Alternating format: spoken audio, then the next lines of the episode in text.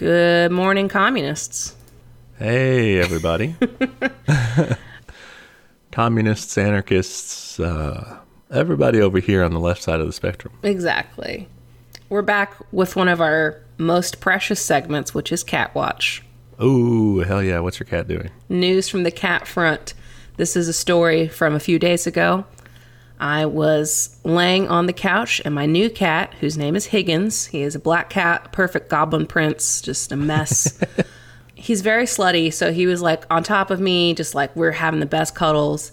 And then he mm-hmm. looks up, and my desk is like behind my couch, and then behind the desk is my chair. And Remy was in the office chair. He looks up and sees Remy, and like kind of does like a like a jump, and then he bites me and runs away, like he's embarrassed to be caught with me.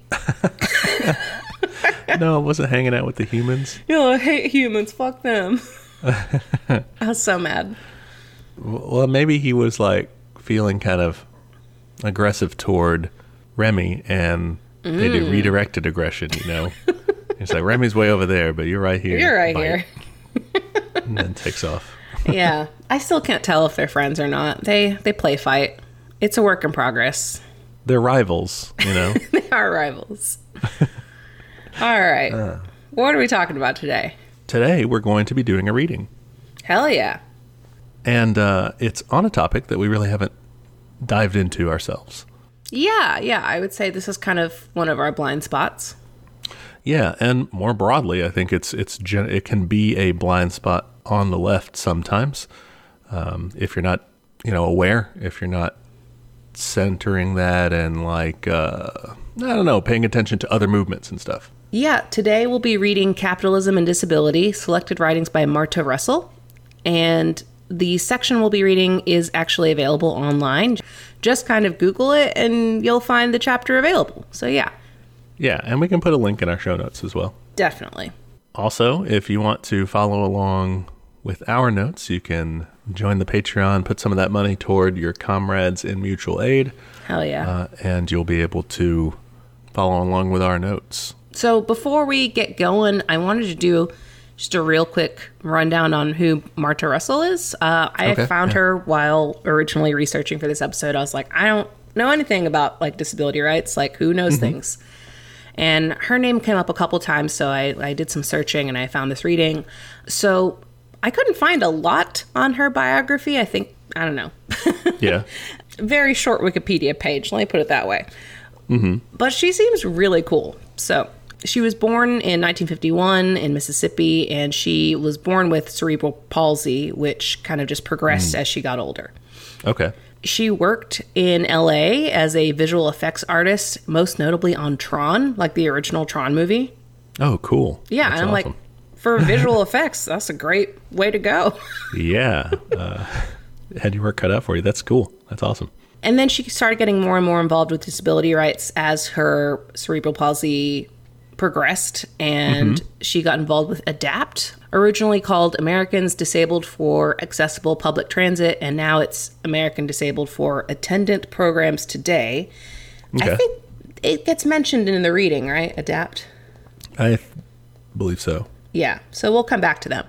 So she got more and more into photography and writing and journalism. Um, she co produced a documentary called Disabled and the Cost of Saying I Do. And she wrote Beyond Ramps Disability at the End of the Social Contract and Capitalism Disability, which is what we'll be reading from today. Awesome. So, yeah, one of the leading um, disability rights advocates in her time. I believe she's passed on. And this reading, yeah, is by Marta Russell and in a kind of selection edited by Ravi uh, Malhotra. And it's from 2002, so it's a little dated. Um, and we, it's at points we can kind of update some of the like the numbers specifically and things like that. Oh, okay, great. Yeah, I really liked this reading. Spoiler alert. One of the things I read about her was that she says she is left, not liberal. And I'm like, well, you already got me. And this reading is definitely in that same vibe. Certainly, it's not messing around with liberal bourgeois reformism as its goal. Yeah, I really like how it kind of sets up that difference too Mm-hmm. wi- within the the scope of disability rights and activism. Yeah, so let's get into it from the top then. Let's do it. We start out with kind of a discussion of the definition of disability, mm-hmm. which I mean, I think needs to be at the top because a lot of people coming to this, myself, I'm talking about myself. Yeah, yeah, uh, me too. di- you know, don't don't really get why that's a question. It's like, okay, well, you're either disabled or you're not, and like it's pretty obvious. Like you either have a quote unquote normal mm-hmm. body or you don't. You have something quote wrong with you, right? Yeah, so we did a little bit of crowdsourcing for this episode, and I, I, asked around, like on Twitter and Instagram, what people wanted to know about, and a lot of people brought up mental disabilities, which is something ah, we don't yeah. think about as much. Like, mm-hmm. and anything from like being like mentally disabled in like what you normally would think about sense, um, mm-hmm.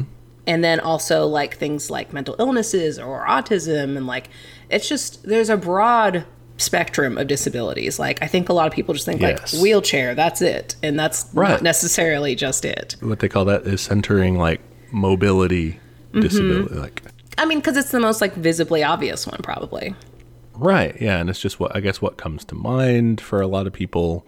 Uh, but yeah, like you said, there's a there's a broad spectrum of it, and so when we get into the definition of that, Russell kind of puts this dichotomy of a biological definition is not a good idea. Like it, it it's mm-hmm. it focuses on like trying to fix or like make whole again disabled people and like there's something wrong with you that needs to be like brought back to regular person you know yeah versus definitely. like this is how you are and that's okay and let's make the world right for you and and and something that you can take apart part in i i love how she sets up basically the idea of society chooses to make people the problem instead of like the environment they're in.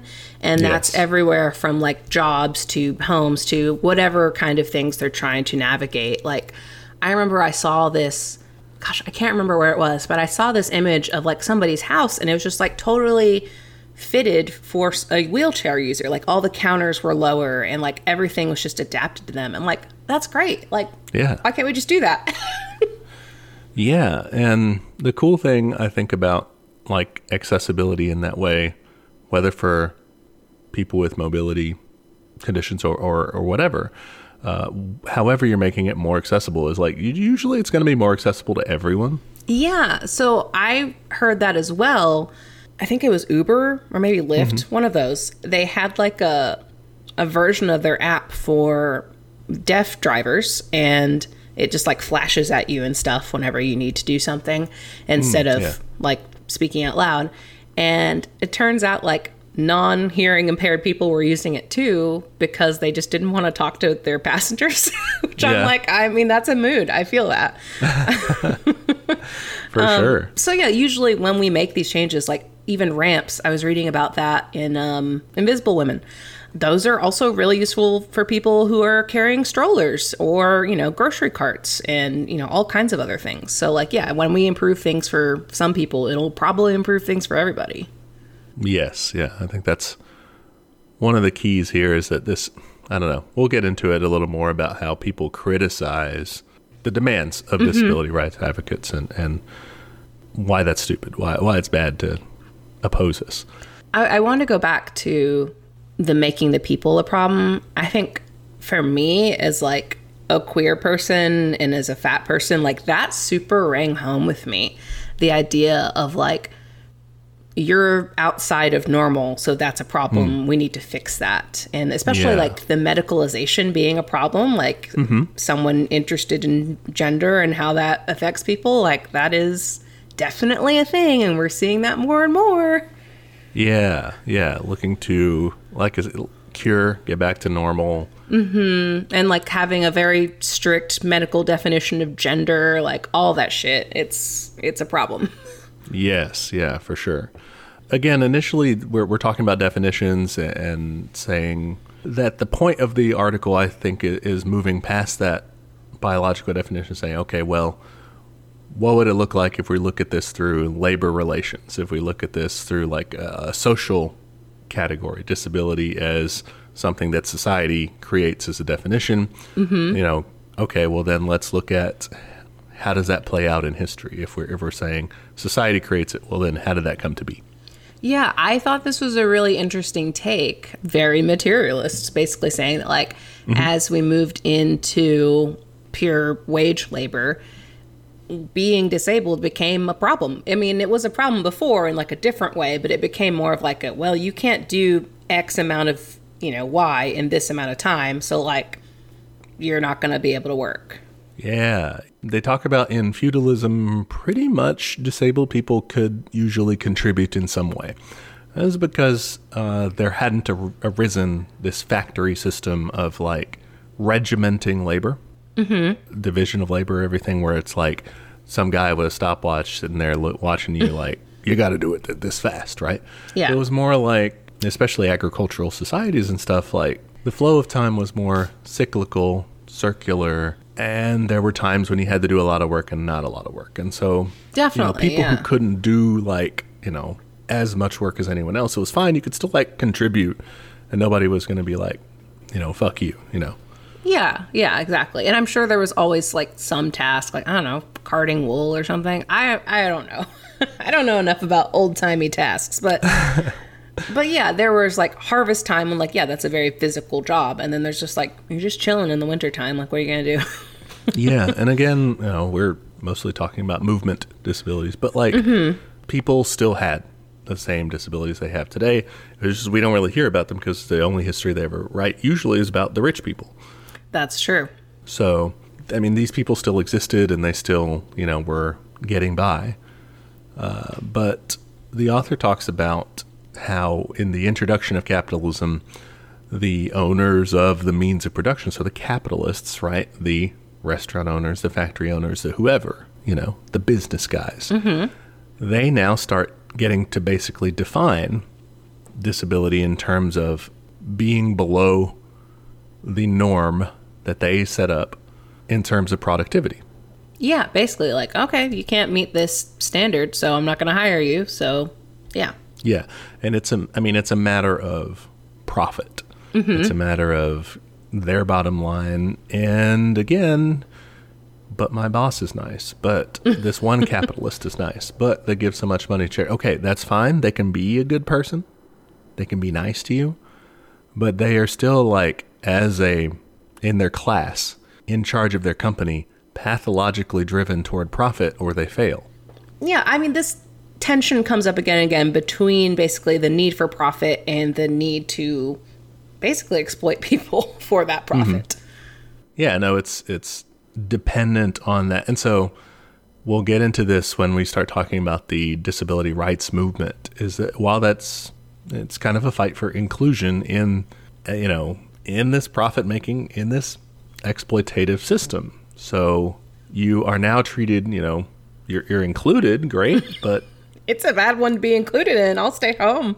right, you know, it was bad to be excluded from too in a way, but like the problem is the system, not Yes. I mean, the discrimination is bad and we should fix it, but also let's move past that too. sounds familiar because when you think about like liberal inclusion in general, that's always the goal is like hire more, you know, you know, black women CEOs. And it's like, yeah, sure, you should do that. But also like, how about we don't have CEOs?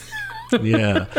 we'll see this in the move from disability rights activism to disability justice. Mm-hmm. It's kind of the more modern umbrella term for it. cool, let's keep going. So when we talk about like I don't want to say that like inclusion just straight up isn't important, obviously, Yes, or that rights in general are important because like we see as that industrialization happens and as like you have people who are now unable to provide for themselves like there are devastating consequences. And this reading Yes. goes over them. Things like workhouses asylums prisons colonies involuntary sterilization. Like that was crazy. They said uh by 1938, 33 American states had sterilization laws, and between 1921 and 1964, over 63,000 disabled people were involuntarily sterilized. That's insane. Yeah, that is. And I mean, what? It comes from that seeing people as less, seeing mm-hmm. people as not not fully human or not fully worthy of whatever rights that you have. Yeah, I, I think you're you're definitely correct to say like rights are important, and we don't want to be. I know, we're not opposed to that, obviously. no one should have rights. We just don't think that they should be the limit of your horizons. You shouldn't limit yourself to bourgeois rights within Yeah, yeah. a capitalist system. You should fight for them, demand them, say fuck you to anybody who wants to deny those to you. But like that's not it. That's not the only thing. I think my thing is is that it's fascinating in like a grotesque way how quickly ultra capitalism always pivots right back to eugenics. It's just insanely so. It's like that's just, you know, a, a slight step upward or something. Yeah, yeah. I mean, it's it's what the fucking it's what people say all the time. It's like, well, it's about survival of the fittest, you know, like fucking social Darwinism. It's like, do you know where that goes, right? Like, do you hear yourself? Yeah, and you know, it's I think it's funny because the social Darwinists and and uh, just the ruthless marketeers, right? The people who are like, well, that's the free market. That's just what you know. If you're on the streets and you die, so what? And those sorts, right? Mm-hmm. These people only really like that system when it's benefiting them, when they're the ones on top. Yeah. Uh, look at today. I mean, in don't want to date us too much, but like we're in a tight labor market, and everybody's like, "Oh, nobody wants to work. Nobody, right?" Mm-hmm. Uh, they're whining that the workers won't get to work and exploit themselves. But I mean, Why that's would you? Free labor market, man. Yeah. Like, yeah, you it. should say, oh, if it's the free market, then maybe that employer should make themselves more enticing. Like, come mm, on. Who knows? Yeah. Weird. Weird how that works. Weird. Super weird. Ugh. Okay. What's next? All right, so yeah, the article continues its kind of historical outline going through after World War II and the expansion of the welfare state. Mm-hmm. I thought this was interesting because it lays out like a pro and a con. The good thing being that there's more provision of social services by the state, Yeah, yeah. but on the other hand, the state is like all up in your business, trying to say, "Hey, are you disabled? Hey, this is what it means to be. Hey, here's what we're going to do for you. Here's what you have to, you know, prying." And I think that's even like even more increased medicalization, increased basically just lack of privacy. Yes, yeah, And it, and it affects people like in crazy ways, like marriage equality. Hmm, okay, So when someone says marriage equality, you're probably like, yeah, we have that. Good job. Go gays. Like, nice. Yes, we did it. Which, like, cool, yeah. Not for everybody, uh, because if you are disabled, a lot of disabled people c- cannot get married because of their income. Basically, it'll take their spouse's income into account, and you mm-hmm. become too rich to use Medicaid. And without Medicaid, these treatments are just not affordable in any way, like insanely not. So a lot of people will just never get married or choose even like once they become disabled, choose to get divorced. It's super fucking sad. Whoa. And if both partners are disabled, they get a marriage penalty, meaning that because you're a couple, you'll get less income, even if like you have like different needs. Like it's insane. Like I just, yeah, it's really fucking sad. That's crazy. So what should they do about that? That sounds kind of messed up. I mean, just give people more in general. like, don't be Yeah. so fucking stingy with it. I think.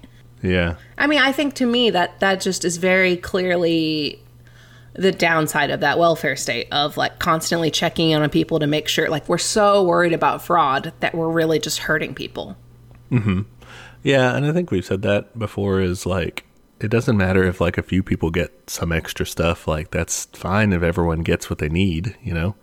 Yeah, yeah. And it, it's just ridiculous that people have to go through so many hoops to get this. Like, I was trying to understand this issue and it was really complicated. And, like, that is the surface level definition that I could glean from, like, a few articles and such. But, like, it's a very, like, just navigating those systems as a disabled person seems super fucking confusing and just, like, time consuming. Yes, yeah. That's just fucked up. It is. That's why we say I guess welfare isn't necessarily how we're going to get through everything or the bourgeois, you know, the, the scraps of capitalism, getting enough of them, that's not ultimately going to be our goal because they're mm-hmm. always going to try to pull this even if we like win a fight and we're like, great, they're going to give us twice as much. Like that's a good win, but they're going, you know, it's going to be a generation and then they're going to be like trying to claw it back, Ronald Reagan style, you know? Yeah, definitely. So, as disabled workers are more and more, I mean, basically impoverished by their Yes. state. You know, they're trying to find work, right? And what happens? Basically, what happens is like it's it's again, it's not like a mustache guy being like, "I fucking hate people who are disabled." Like that's Right. not Yeah. necessarily what's going on. No, not at all. Most of the time. Basically, the disabled people are going to be the direct producers of labor. Like they're they're the workers, right? Yeah. And if their disabilities prevent them from like basically increasing the profit for the owners, then like they're not going to hire them. Like that's just the calculus they have to do.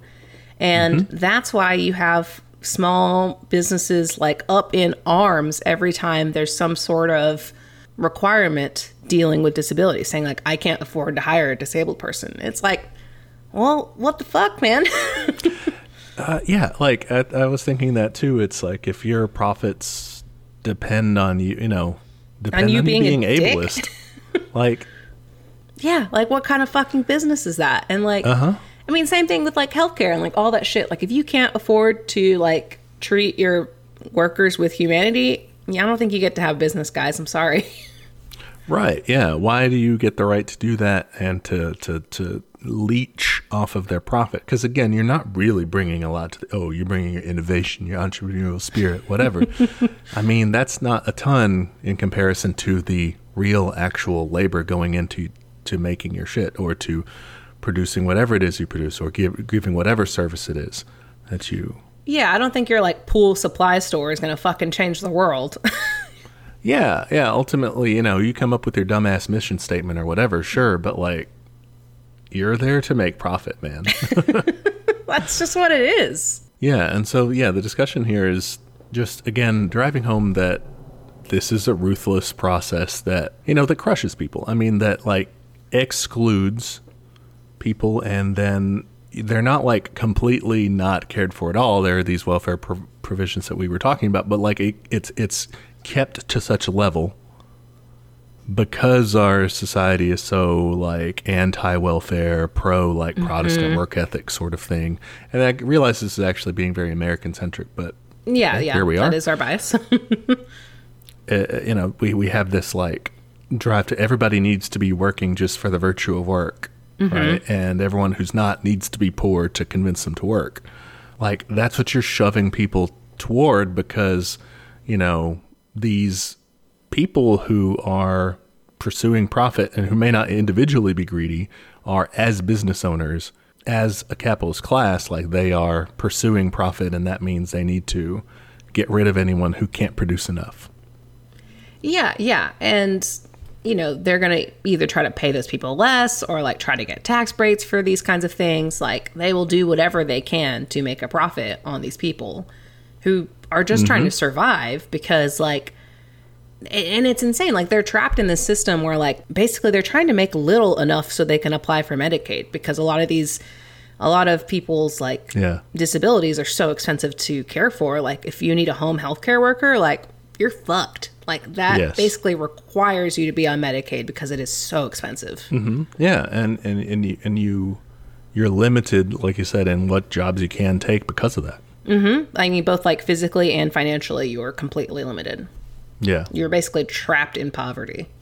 and that's fucked up. Yeah. We'll get to the alternatives later. Yeah, this is too sad, hold on. yes, it's not all bad. I thought this next point was really interesting.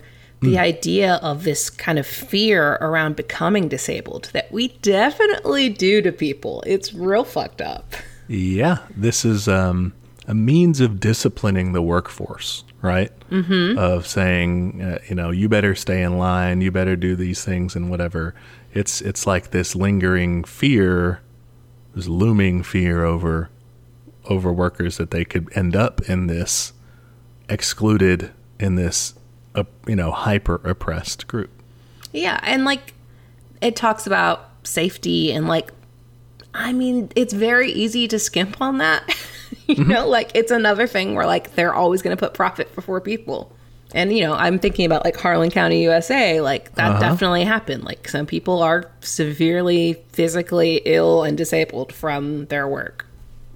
And that's because those, you know, in that case, the coal operators and everything were cutting corners. But in any case, I mean, everybody has heard of at least or experienced a boss, a manager, somebody who, you know, didn't want to go through all the steps, mm-hmm. didn't want to follow every single procedure because they wanted to save some time, save some money. You know, we've all Yeah. been there.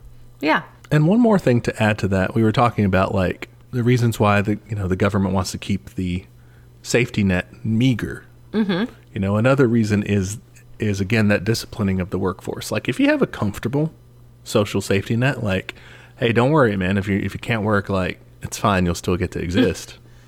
That's kind of like what people are complaining about when they're like, oh, nobody wants to work or whatever. It's like they need some sort of cruel compulsion to get people to go subject themselves to the tyranny of somebody and temporarily enslave themselves. Yeah, yeah. It is very much this, ugh, I don't want to say conspiracy, but it's this pattern of finding vulnerable people, whether that's like vulnerable because, like, hey, your land's been fucking stolen, or like, hey, you have an illness and so you have to work to support yourself, or whatever it is, mm-hmm. finding these desperate people to take shit conditions in their job because they need a job and then, like, you can exploit them because they don't have another choice. Yes, yeah. And that's part of the reason why they want to keep benefits of any sort as low as can be or tied to work so that they mm-hmm. can make people go and give up surrender the their, you know, the value of their labor that's just going to be stolen by this person. Yeah, I this is something that blew my mind recently. Not that recently, because I don't want to sound like a total dumbass. we'll never have zero percent unemployment. Like that's just not a thing that will ever fucking happen. Uh-huh. Yeah. and there's a reason for it. We can't have that. Not everyone can have a job. Like it's just not a thing. We mm-hmm. have to be able to threaten people with unemployment yeah. so that they continue to put up with bullshit. the reserve army of the unemployed. Yeah. So if, if anyone's ever like, oh yeah, they're definitely bringing down unemployment, just be like, how much? Because like it ain't gonna be all the way. No. And people like to say, oh, that's just people like switching from jobs and blah, blah, blah. And there may be like half a per, not, not even half a percent. But yeah, know, also the, the stats, percent. the way we collect stats on that is fucked up. It's insane. Yeah.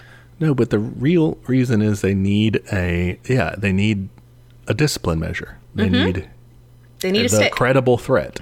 and that's what we're seeing now is like, you know, I see it in some spaces in, in, in uh, teachers, you know, forums and stuff. It's like, we need to just start like wearing jeans one day, man. Like they tell us, oh, you're supposed to be up here in business casual. I'm like, what are you going to do, man? Are you gonna fire me and try to hire someone? Because guess what? No one's out there. Yeah, like, and I think more and more, hopefully, workers are kind of realizing the power that we have, Yeah. you know, collectively. Yeah, definitely. It's like, what happens if we just don't show up? Yeah. Okay. This next part is insane. I keep saying that, but so basically saying, okay, so you have this group of people who can't work and, you know, mm-hmm. they try to work and then they are discriminated against in the hiring process. And it all comes down to like how can we turn this body of people into profit even if we can't exploit them in the traditional sense? Yeah, that's wild because like yeah, you're they are looking first to just leech your productivity, right? They're just looking to make you make something that's valuable and then give you only a pittance of it, right? Mm-hmm. That's Option what they A. I mean, yeah, that's what they're used to doing. That's they're they're specialized in it. They know a lot of ways to do it. Mm-hmm. And I say, okay, oh man, right. that didn't work. Yeah. Plan B. Plan B is basically like the care system, like the healthcare system. Mm-hmm. Um, this stat was crazy. Disabled people are worth more to the GDP when occupying a bed than a home, basically. Like, people can make more money off of disabled people if they're institutionalized in some way than Yes. if they're like living on their own. again that medicalization we were mentioning mm-hmm. they're saying you you know you have to be treated we have to try to make you whole again and now they can use somebody else's you know labor they can steal their value and send them in to treat you and make money that way Mm-hmm. Exactly. And like that's not to say that like I don't know. I don't want to because when I was reading this at first, I was like, "Well, medicalization, like, does that mean like medicine is bad?" Like, I was like, "What are they saying yeah. here?" Yeah, I just want to clarify. Like, that's not what that means in this reading. It basically is saying that, like, yeah, you should be able to get whatever treatments you need. Yes. But in terms of medicalization to the point of like we're trying to cure you and that is not always what the person wants or what is best for them both like financially and physically and like mm-hmm. yeah there's just there's a smart way to do it there's a humane way to do it Yeah. I think that in this case, it's also talking about like over institutionalizing people. I think for a very mm-hmm. small, you know, subset of people, this is kind of the the best option for them. But I think they're saying like the capitalists were kind of pushing too far in that direction just to get money. Well, if you think about it, if you have a disabled family member and you're working constantly, you're not going to have time to care for them. So, like, mm-hmm. this becomes your only option, and it's an option that happens to make a fuck ton of money Yes, for someone yeah. So in in a more just world where you could not you could just choose not to work and still be comfortable, then you could like devote time that you would prefer to, you know, to help them. And that's not for everyone either. We're not saying that's the universal model. Like what if you're uh, you know, very not mm, your skill set is not You're not equipped for it. That's okay. yeah, like that should still be an option, but it, it's just, a lot of people are pressed into it. yeah, it's just, it's fucked up to make that like a profit seeking thing of like, yeah, I'll take care of your, your whoever for you. Mm-hmm. Okay, so the next section, disability rights movements, the prospects and limitations, starts talking about okay, how have people advocated for themselves, you know, or how people advocated on their behalf? Yes. Uh, talking about like charitable organizations and stuff, which I thought you might like. I I thought this part was great. I love the distinction between organizations that are controlled by disabled people and ones that are run for them. Like that can often turn really paternalistic. It can mm-hmm. turn very much like we're trying to help you, we're trying to cure you, you know, whatever it is. And when really, yeah, like if this is a movement about disabled people, like disabled people should be at the center of it. No fucking shit. yes, for sure. And that's part of that's one of the central things of the disability justice movement is they want, you know, the leadership of the most impacted people. You know, they want the actual like ownership of that. Whereas, you know, mm, the charitable model works very much within like the capitalist framework. We've talked about that in our charity episode, episode 38 it's a banger. yeah, rife with problems there in the cha- in the charitable sector. Uh, I also like here that Russell talks about the fragmentation, uh, saying like, "Oh, you, Yes. gotta, you know, you're in this disability section, so you're in this." Yeah, you're, you're, by blind, you're deaf, you have mental disabilities. Like, again, that increased medicalization Mm-hmm. causing problems in this way. And there's not really a need to divide up that much. Like there should be instead like cross disability solidarity. That's another big part of the modern movement. Is like we should uh, all these different disabilities should be advocating together for disability justice, like as a whole. There's not really a reason to divide up like that. Yeah, I mean, as a queer person online, fucking yes. Oh my god. I've seen so many bad takes in the past few months. It's just it's just bad, guys. Of like infighting amongst different a lot of sections. infighting. Yeah, definitely. Um, you know, there's always biphobia is a classic, always around. Um, you know, why aren't we like yelling about healthcare or something? you know, like Yeah. why are we doing this? Why are we turning on each other and firing? Yeah, Yeah. that. But that's because we're on the left. That's what we do. We love to infight. We we're messy bitches. Another point that they bring up in terms of nonprofits is, that I thought was like really interesting and like mm-hmm. absolutely true is that nonprofits are often funded by the government, so they can't really criticize the government too much, and that kind of blew my mind. I'm like, oh yeah, like they don't have an incentive to change anything actually. yeah, if they started, you know, uh, funding worker Soviets or uh, they started funding uh, insurrectionary anarchist activities, uh, Or on on the flip side, if the government said, "Yeah, we're going to fund, you know, healthcare," guess who's out of a lot of luck? All these, you know, advocacy groups. Yeah, they don't want things to change too much. Mm-hmm. They just want to like help a few individual people that they can put on their pamphlets. because then your gala is not going to. Um, what are you doing that for anymore? You know. Exactly. All right. Yeah, then we get into kind of the radical side of things. Yeah, we start talking about some actual like organizations led by, run by disabled people. Hell yeah. First one they talk about is Independent Living. Mm-hmm. Uh, based in Berkeley, California. Everything good happens in Berkeley. Yeah, I thought it was interesting because they're they're saying, you know, okay, well, you know, they were promoting the empowerment of disabled people, mm-hmm. focusing on the barriers built by the environment, not the impaired people. So saying like, hey, you know, it's not our fault or anything. Like we're fine the way we are. Mm-hmm. Know, build an environment that like accepts us as people, right? Exactly. Change your society to accept everyone and not just exclude people. yeah. and this, this you know this movement kind of grows i thought that the author offered some interesting criticisms of it being kind of like limited Yeah. uh, It was talking a lot about like access, basically. Mm-hmm. Cool. You can now enter the job market. Good job. You're, you're still going to be forced to be poor because like you need your benefits. So, like, not a lot of victory. it was like access to those as consumers as part of the marketplace yeah it's that's not great i mean we don't like it here either it's not to, again not to say that like you shouldn't have access to it for sure but then let's push beyond that you know mm-hmm. it's not enough again it's never enough for us It's never enough. I know. And like, ah, I, I think I've said this before, but like, I think people can come at you very like negatively, like, what the fuck, we're trying. Like, isn't that enough? Like, and it's like, no, it's not. and, Right. and people can view that as very negative. For, but for me, I view it as very positive. Like, no, we can always do better. Like, let's keep going. Yeah, and I think this is one of the.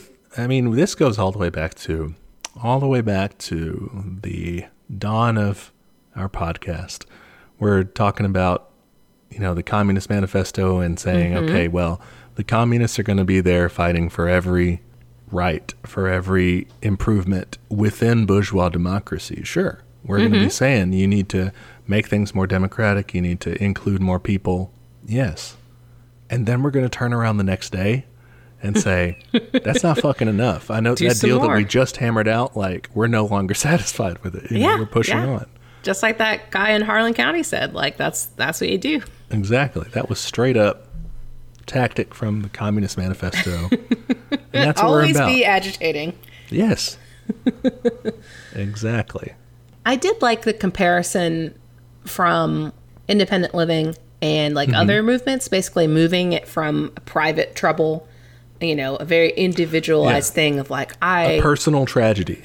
Right? yes, It's just yes. me. Oh, look what I have to go through. Right. Yeah. yeah, into more of a social movement. And she makes comparisons to like the women's movement, the civil rights movement, and like the queer movement. Like all of those movements, I think, had to kind of do that. Like I think when you think mm-hmm. of the earliest forms of those movements, a lot of them were very individualized. You know, like look at this one cool black guy who like did this amazing thing, and like everyone's like, cool, good job, you know, like Yeah. and yeah. then it turned into like, okay, let's like reckon with the issue of race as a whole and like figure out what the fuck's going on here. Yeah, and changing it into a social movement rather than a an individual struggle. Hmm. And like with the women's movement too, like that very much could have been like, oh, I'm personally sad because I am home and I want a job or whatever it is. But then it turns into like, oh, why is it that like me and every other woman is at home and Yeah, you know, I'm not alone in this. There's an entire like class, entire sector of society that's feeling the same way. Lots of people like me. Yeah, the author kind of leaves IL saying like, you know, they did some good things and stuff. They were ultimately kind of limited by this bourgeois liberal sort of framework. Mm-hmm. And then they move on to talk about kind of some more radical groups. Uh, you had the the League for the Physically Handicapped yep. uh, in, during the Great Depression. We did some civil disobedience. Yeah, yeah. Against, uh, I guess it was the Works Progress Administration. Yeah, nobody's perfect, right? Yeah, I don't we don't stand anybody here. that's true. No Except me. heroes, no heroes, but you. Don't have me as a hero. Uh, don't stand me. You can stand me. It's fine. And then they also mention another organization, the Disabled in Action, in 1970. What were they protesting? Oh, uh, Nixon was going to cut disability programs because, of course, he was. yeah, Nixon. Fucking asshole. I mean, most American presidents are. So, I mean, Yeah, he was true. just trying to fit in. Low bar. But, uh, but they wanted to have like an on camera debate with him about that or whatever. They were doing direct protest against that. Uh, and then uh, there's also a, they talk about a, the most memorable moment uh, being the fight for regulations on the Rehabilitation Act being issued, which sounds kind of boring, but basically they were making sure that it was illegal for federal agencies and, and all that to discriminate on disability. Mm-hmm. And they've been pushing the administrations, but the administrations were like, nah, you know, we don't want to do that. It's kind of annoying. And then Carter was like, no, I'll totally do it. But then he looked like he wasn't going to do it. Yeah, he was Stalin. Yeah. Uh, and so they went out there in, and I think it was in Berkeley. They occupied the Department of Health, Education, and Welfare building. Hell yeah. You just went in there 25 This was days. like, this is ours now yeah. for like a month. and they, I mean, they backed down. They were like, okay, okay, here you go. Regulations. No amendments. Here you go. I mean, direct action, guys. It gets shit done. Yep. And I like the discussion of how that, like, mm, the consequences of that, what they learned in the process. I thought that was cool. They basically did a lot of solidarity, like across different disabilities, and then also um, unions and civil rights organizations were like donating food, and the Black Panther Party was there helping out. Like, that's what we need, y'all. Yeah, cross movement organizing. So it's not just your movement, right? And this reminded me of um, reminded me of our episode on uh, queerness and communism. That's episode 27 Queer Theory and Communism. Yeah, it reminded me of you know the importance of kind of intersectionality and the different social movements like all working together because when you peel back the layers of what is actually oppressing us all, you eventually get back to capitalism. I guess for me, it's like we can agree that we're all being oppressed and it's just in different ways. And it's just like capitalism will find a different excuse to oppress different groups for different reasons, basically. Like mm-hmm. for disabled people, it's like, oh, well, you don't fit into this standard model of worker that I can just like exploit needlessly. And easily, yeah, without cost to me. exactly. And then, you know, for black people, it's like, well, we exploited your ancestors insanely, and now we're just like going to keep you down and just like try to ignore that that ever happened. Mm-hmm. You know, queer people, you know, it's like, oh, you're trying to like break up the family structure. Can't have that. No, no, no. you know, like yeah. so it's it's all different struggles for sure, and like we should be able to acknowledge that, and again, acknowledge whatever privileges you have within those systems, but also realize like, hey, it's the same guy. Yeah. This this one guy is an asshole to all of us. Now, it could just be like my problem with him, or it could be a problem with this guy. Yeah. Yeah, yeah. It's like we're all showing up, like, wait, did that happen to you? Okay, who who did it? That same guy? Okay, let's Yeah. kill him. Purdy purdy. Uh, yeah. Um, It's not a real guy, though. You, can, symbolically say, threaten Yeah. I will symbolically kill capitalism, the man. So, yeah, I thought that was awesome. They're working with all these different groups, especially shout out to the Black Panthers Party. Yeah, So, love that. and then we get to kind of newer organizations as of, you know, for this writing. It's still old for us. 1983. Yeah. of the ADAPT, Americans Disabled for Accessible Public Transit. now I liked this one because they were described as having a dramatic flair, and you know that's kind of my whole thing. Yeah. So yeah, they did like very public protests to, you know, they were originally founded to protest lack of accessible public transit. Like that was that was what the A and the P and T stood for, I guess. So yeah, they were like doing these really public demonstrations, but then from there they they moved to other issues as well. yeah, uh, attendant services and, and things like that. Uh, also vital uh, for their community. And again, this is, um, you might not see this sort of shift as quickly with a charitable organization who's not as in touch, you know, with what do, you know, the people we're representing need because they're not made mm-hmm. up of them. Whereas, you Yeah. know, if you're advocating for yourself, you're like, okay, let's shift gears. This is what we need now. And then ultimately we get to the what these disability rights fights end up culminating in, which is the passage of the Americans with Disabilities Act of 1990, Yeah. Yeah. the ADA. Sorry, I'm looking at my notes here, and I just wrote gross at one point. Um, and that is because there was uh, this quote There's been a convergence of neoliberal and third way discourses resulting in the mantra that, quote, rights entail responsibilities. well, you know, there's no such thing as a free lunch. There's no such thing as a free right. If you exist on this world, you got to earn it. That's disgusting. I mean, I was Yeah. just thinking, like, would you tell, like, a slug that they have to earn their right to exist? And absolutely, yeah. That's why they're also exploiting the earth because the earth doesn't just get to exist. Yeah, and I mean, that's because they see everything. I mean, they would say like, yeah, the slug does earn its right to exist because it undergoes the bitter struggle for survival, and they, but they will like want us to all have to do that too. Ugh, no, just leave me and my slugs alone. And I thought this. Uh, what do you what do you think about this analysis of of the Americans with Disabilities Act?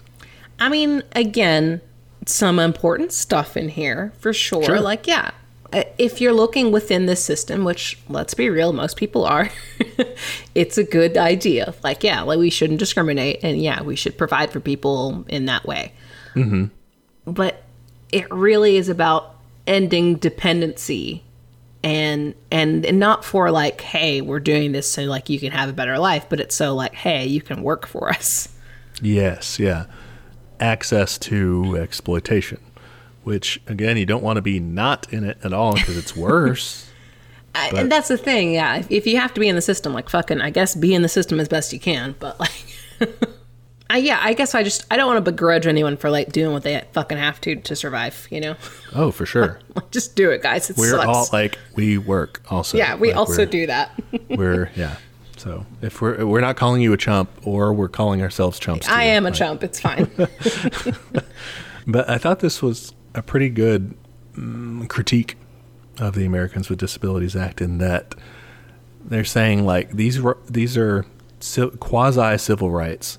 Mm-hmm. Kind of only as long as it's easy enough for businesses and cheap enough for the government to do.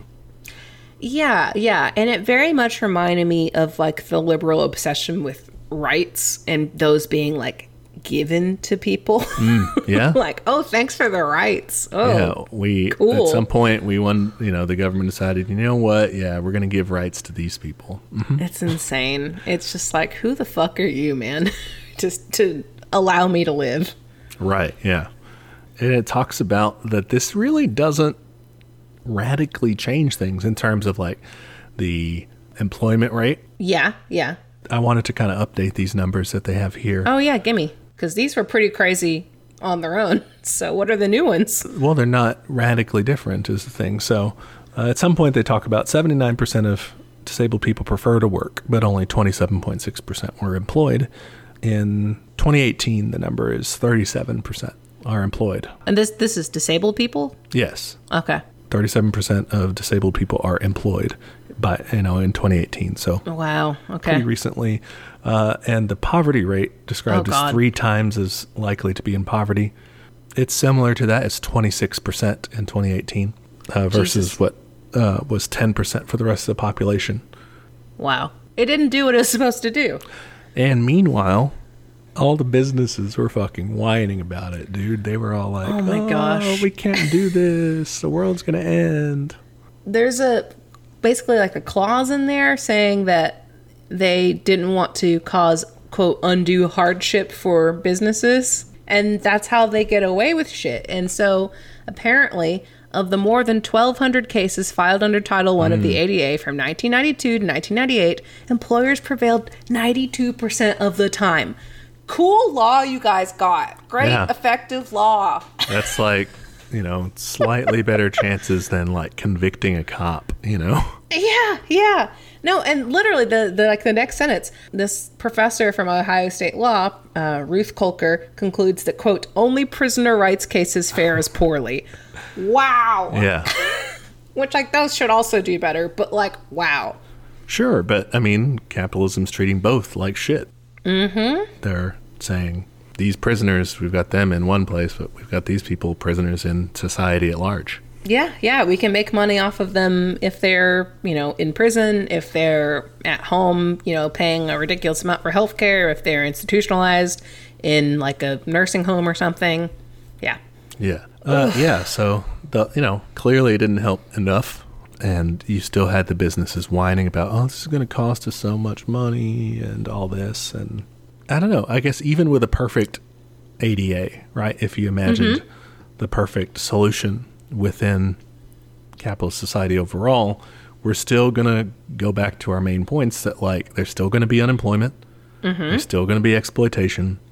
It's just going to be like equally distributed now, right? So, yeah. disabled people and non-disabled people are still going to have like the same you know they're just going to be impacted by those things equally instead which yeah. those things still suck and we need to like move past them yeah i guess that's my maybe confusion or like primary question to to capitalists it's just like what's your ideal because your ideal is pretty shitty for a lot of people like I guess I just am confused mm-hmm. as to how people think that's okay. Because, like, even if, again, because again, you're not going to have 0% unemployment. That's just like not a thing.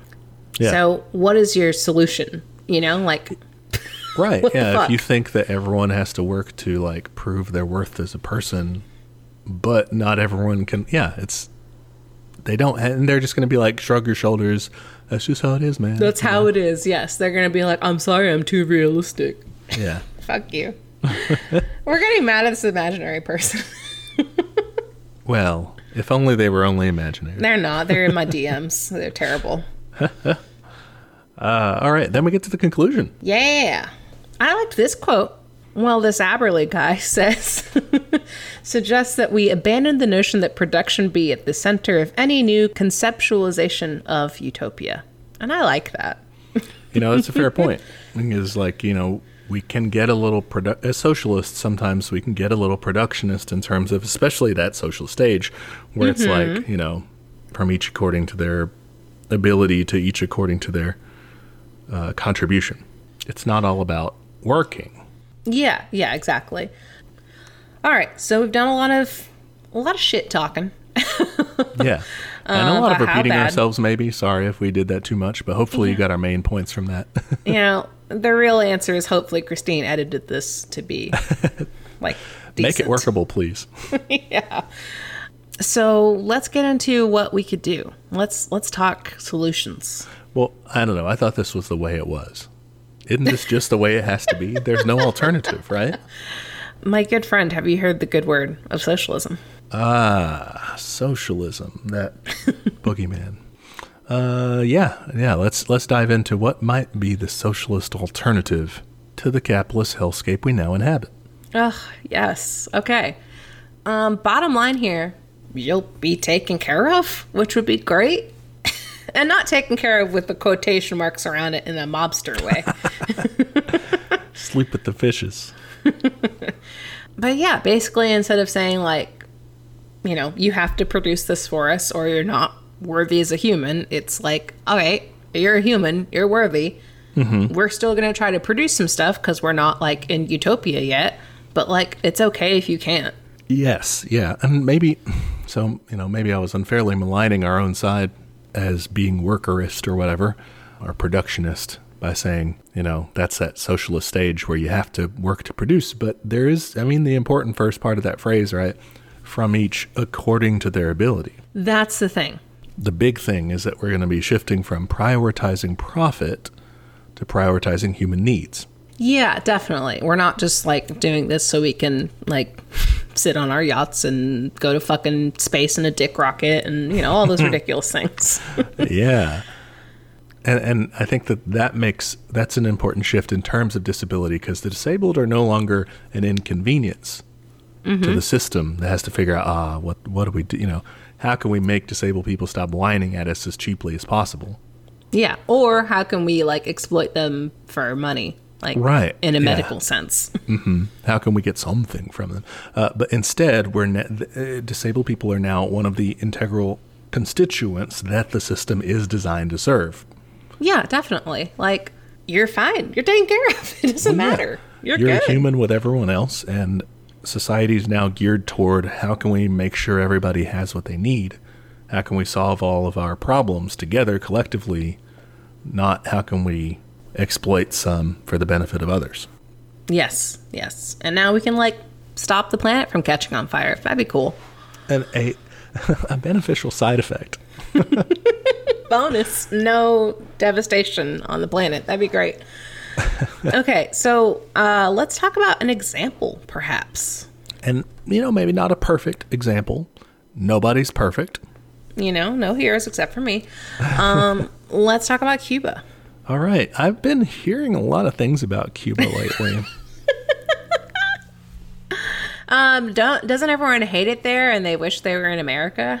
That's yeah, that's what I've heard. I've heard that they're trying to do all this stuff. Do you want to just kind of briefly touch on this? Let's play a game that we used to play on road trips, which is where I just sit down, you know, we get on the highway and then I ask you a big question. Greg, what the fuck is going on in Cuba right now? All right. So here's the deal. There are protests and things. There have been protests and things. I'm not sure if they're happening today or what by the time we release going on in Cuba. Mm-hmm. Because they're facing mm, hardships. They uh, don't have a lot of supplies. They don't have a lot of things that they need, like material goods, you know? Why is that? There's there's this tiny little thing you see, uh, just a small kind of hiccup in the system called the decades-long U.S. embargo of Cuba. Oh, so it's our fault. Uh, You know that meme with the guy like shooting the guy in the chair. Then why Yeah, would yeah. why would the Cuban dictatorship do this? Yes, That's yes. kind of what's going on. Because, like, okay, mm, first of all, let's back up. First of all, if you are a leftist of any stripe, you really need to be against the U.S. and its allies intervening in Cuba. First of all, I mean, like, easy call, but like, you still Mm-hmm. Yeah. see that some in some spaces, people being like, If you're a leftist in general, you should probably just be against the United States in general. It's a bad one. Yeah, and and you should be against like imperialist aggression, and this blockade is part of that. This this you know oh blockade embargo whatever it's part of that. Mm-hmm. Sure, you can have like criticisms of I don't like that the Cuban government did this or that or whatever. For example, they got special mm-hmm. forces there and and and you know police and stuff going around mm, and Not great. and people are saying, "Oh, they did this to the protesters or whatever." And we don't have like large scale versions of that, but to whatever extent it's occurring, like you can have criticisms for sure. Yeah, nobody's perfect. We call that critical support. Like, you, you know, mm. you want to be for people trying to build socialism and determining their own path, but like you don't have to like everything they do. Don't have heroes. Yeah. Again, right? Yeah, yeah, for sure.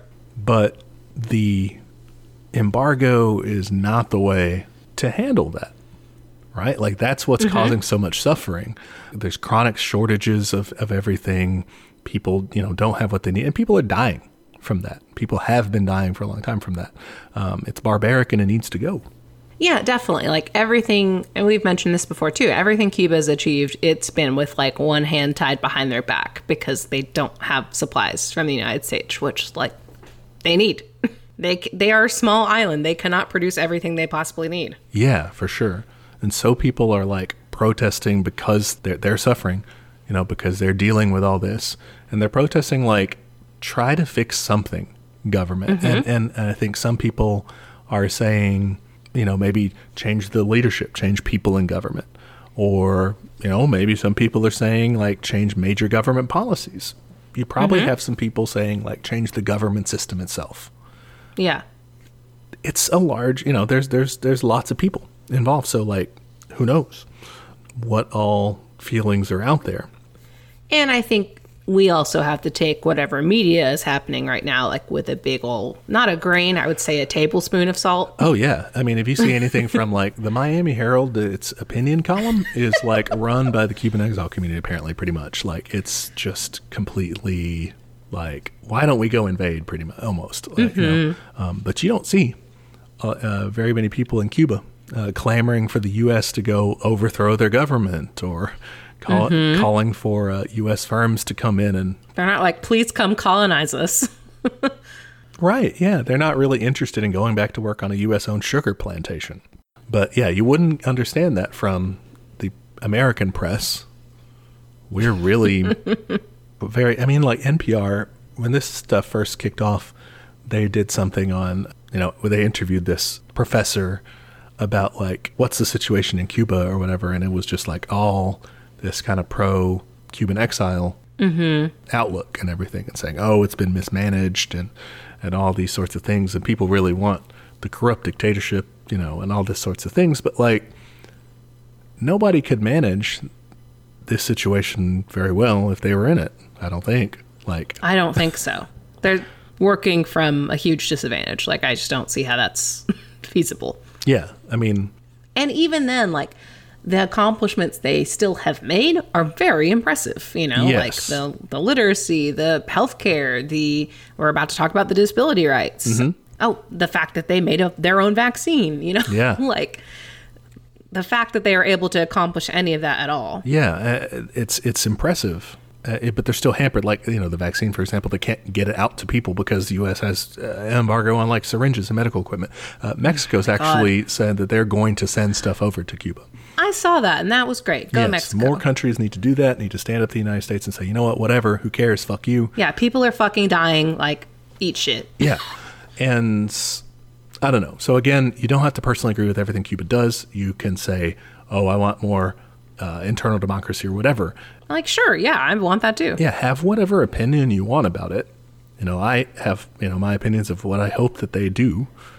Uh, but ultimately, I want it to be up to the Cuban people. I mean, even if they're like, "Fuck it, we want to go to capitalism," I don't like that. But like, Not my favorite You know? choice, but okay. if uh, I don't, I don't want the United States to be deciding what Cuba does. Yeah, and you know, by upholding this embargo and spreading these like sentiments, like they're definitely doing that. Like it's an interventionist policy and it fucking sucks. Yes, yeah. Now, Back to what we back were to going to talk about example. originally. Yeah. Yes. So I found this article talking about somebody's trip to Cuba, um, a disabled person's trip, and basically they're like, it was like really good.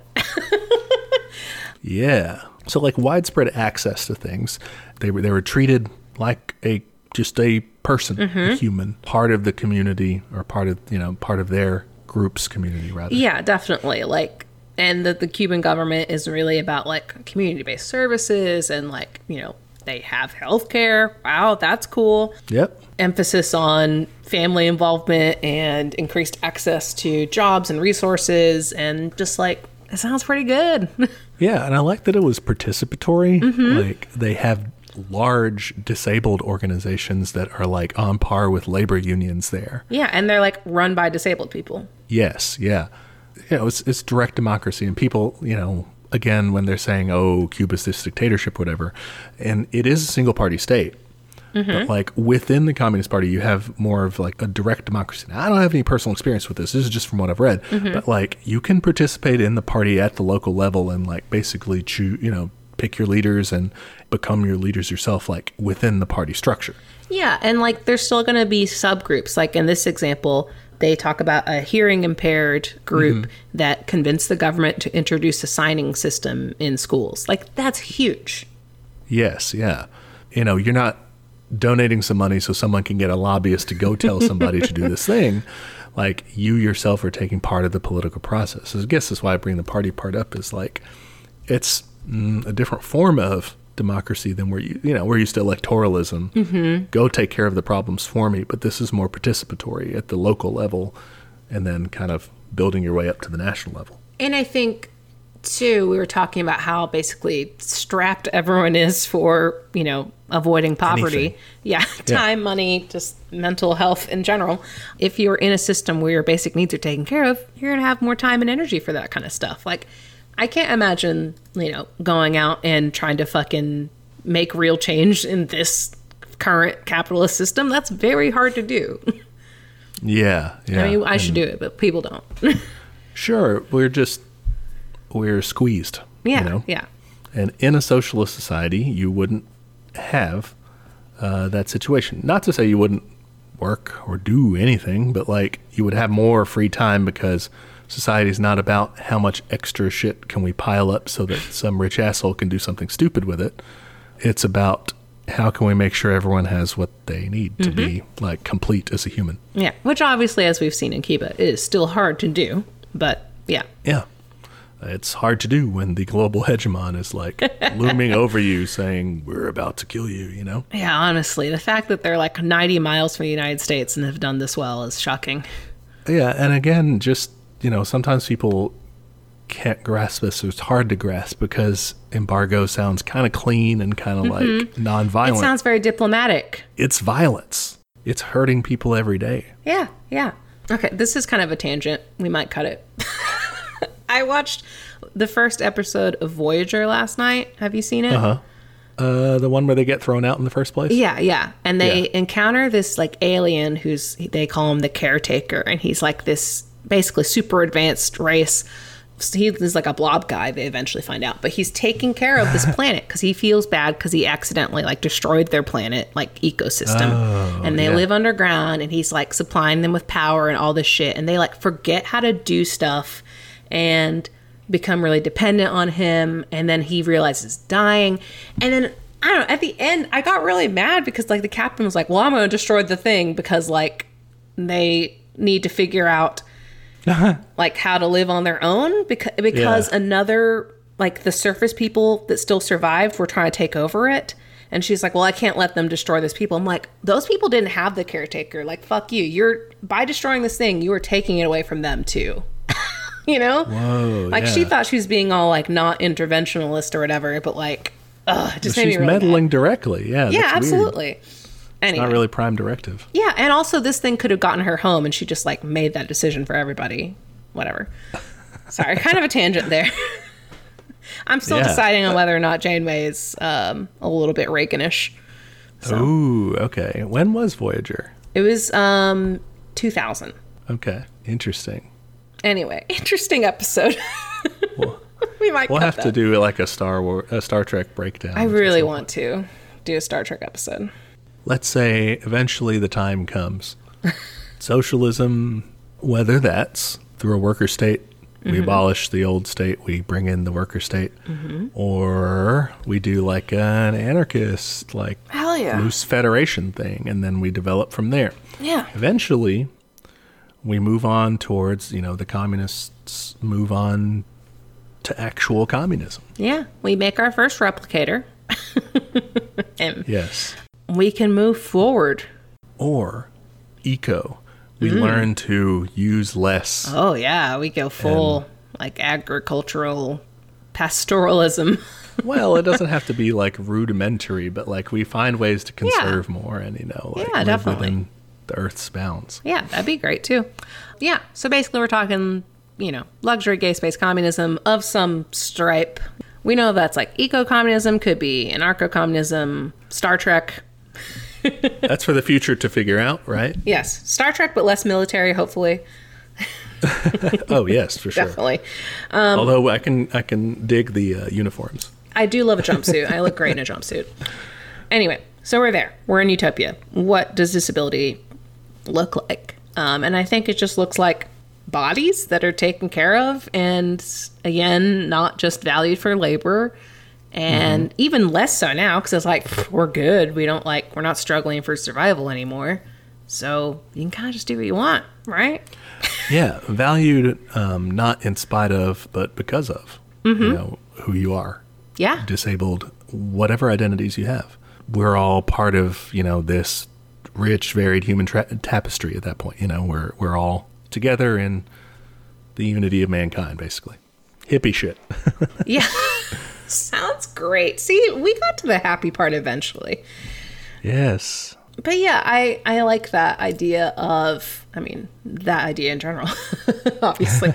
but no, I I like the idea of um, being valued not in spite of but because of. That's a very important narrative for me because I, Yeah. I think that as someone who's like slightly outside the this is heteropatriarchy, it is I think yeah that initial struggle like when I think back to my first days of like college feminism or like the body positive movement, the initial struggle is always about how can I fit into this? How can I say like yeah I am as tough as a guy or um, yeah I am sexy even though I'm fat and it it you start there and like that's an important building block for a lot of people Yeah. but for a lot of people that's where they stop Yeah. and for me, I think coming to terms with what's beyond that has helped immensely. Saying, like, wait, why do I like have to be sexy? Or like, why do I, what is the value of masculinity? Like, what is the value of, you know, being super productive and hustle culture and like all those things, just taking a step back and be yeah. like, but why though? Yeah, no, and I think that's what like um, that's what they're talking about here in in the article that we read was like you start with rights and inclusion and you move mm-hmm. to like I'm just as good as so and so, and then it's like, why do I want to be just as good as so and so? So and so kind of sucks. yeah. Why don't want to be in this system that exploits me like it exploits me. Like Yeah. let's move past that. Same with like gay marriage. It's like, yeah, I love being married. It's like one of my fave things, but at the same time, it's like I can recognize how that can be a harmful and like perpetuating a nuclear family and like all these systems that are like not so great. Mm-hmm. Yeah. Again, our I think our main theme today was it's not enough. Like Not enough. Stay angry. yeah. Could be better. Keep fighting for more even the day after you just got a big victory. Never give a five star review. Always save that last star. There you go. Until I see a replicator that doesn't fuck up the environment, I'm always going to give four stars. Oh, do replicators actually mess with the environment? I don't know. It's never really addressed. They probably have quasi infinite energy or can build a Dyson sphere. We gotta do a deep so- dive Star Trek episode. I'm ready. All right, so yeah, before we get into like the end of the show, uh, I did want to kind of take a moment to kind of point people uh, in the right direction or in a direction. There may be way more directions. There's probably a lot. uh, but it towards some resources in terms of like learning more about the disability justice movement uh, today um, and what they can do uh, specifically like radical you know or not you know these kind of liberal reformist sorts of things What you got? and this is not comprehensive. This is just you know a little bit out there uh, that I found. Uh, but there's a few that are based in cities called disability justice collectives. Okay. have them in New York City, Seattle, Vancouver. They probably have them in more locations as well. Uh, but they follow what are called like the 10 principles of disability justice, which is kind of what we're talking about in terms of like intersectionality, leadership by disabled people, all that sort of stuff, cross movement, cross disability, and anti capitalist. Sounds great. Um, so yeah, these are, are guys that you want you would want to people that you would want to check out. There's like kind of an artists collective um, of disabled people called Sins Invalid Ooh, okay. uh, that is kind of a part of this disability justice network. Okay. So I found their work pretty interesting, and there's you know, of course, different. Uh, they, they've got a lot of different you know creators involved in that space that I think is uh, that I think would be cool to check out. So if you you know if you go toward any of those and, and kind of explore, you can see some more some more of what we've been talking about and ways to you know if you're a disabled person or if you just want to be an ally to them, ways to get involved in that. Hell yeah. All right. What are we doing next week? Uh, next week we're gonna open up the mailbag Hell for yeah. a listener Q and A. Yes, send us questions. Try to take a look through the backlog first. because we might get repeats. We might get some repeats. Uh, generally, episode titles will tell you what we're talking about. Except for Q and A's, you have to actually go look at the questions. Yeah, I think in the description we try to kind of notate what Yeah, we're talking yeah, about. I think so. Give us feedback on this too, because we, again, we were kind of just researching this one from scratch. So Yeah, point us toward resources um, that could be helpful. Hopefully, we included. Hopefully, we did an okay job. Yeah, yeah. I think we did this more of like a a theory kind of episode of just like, hey, what's fucked up and like what could be better. Yeah, and then definitely an introduction for us too. Mm-hmm. So we want to learn a lot more about this as we go forward. We don't want this to be like a side project or a an addendum to the overall leftist movement. yeah, definitely, definitely. If you're wondering, hey, Christine, how do I send you these questions? And Grady, I guess. Whatever. I'm the one that handles the social media. I'm the so addendum. Yeah. I'm the one who handles our communication. So you will technically be sending them to me. That's fine. Grady will see them too. If you're like, hey, I want to send a question for this, where do I go? You can go to our social media. That's Twitter at Teach Communism, Instagram at Teach Me Communism. You can send us an email, teachmecommunism at gmail.com. Send those questions, suggestions for future episodes, feedback on any other episodes. Yeah, all that stuff. And also, you can and should leave us a review on Apple Podcast. It is the best way to help people find the show, and it makes me feel good. So do it. That's what it's all about, really, is It really is. human needs, including Christine's need for validation. Thank you. we are on YouTube. If that's how you like to listen to podcasts, or if you know somebody like that's their jam, do that. And we have a Patreon, patreon.com slash teach me communism. And that's where for five bucks a month you get access to all of our notes. Um, this week it was a shared doc between me and Grady, and then you will get my like highlighted notes of the reading. You also get access to the backlog. Pretty handy. Uh, yeah, no, it's a great resource. Go back there, check out all that stuff, and uh, put some of your money toward uh, your comrades in the form of mutual aid. We'll give it to mutual aid, so Yes, that's going to mutual aid, not to us. Uh, well, thanks for uh, doing this reading with me and, and kind of taking our first toe dip into this larger topic that we really need to, you know, understand is just central, I guess, to our intersectional uh, leftist struggle against capitalism. yeah, man, all about that solidarity. Hell yeah. Uh, listeners, thanks for tuning in. You guys are awesome. Uh, check us out next week on another episode of Teach Me Communism, where the class struggle is always in session. Bye. Goodbye.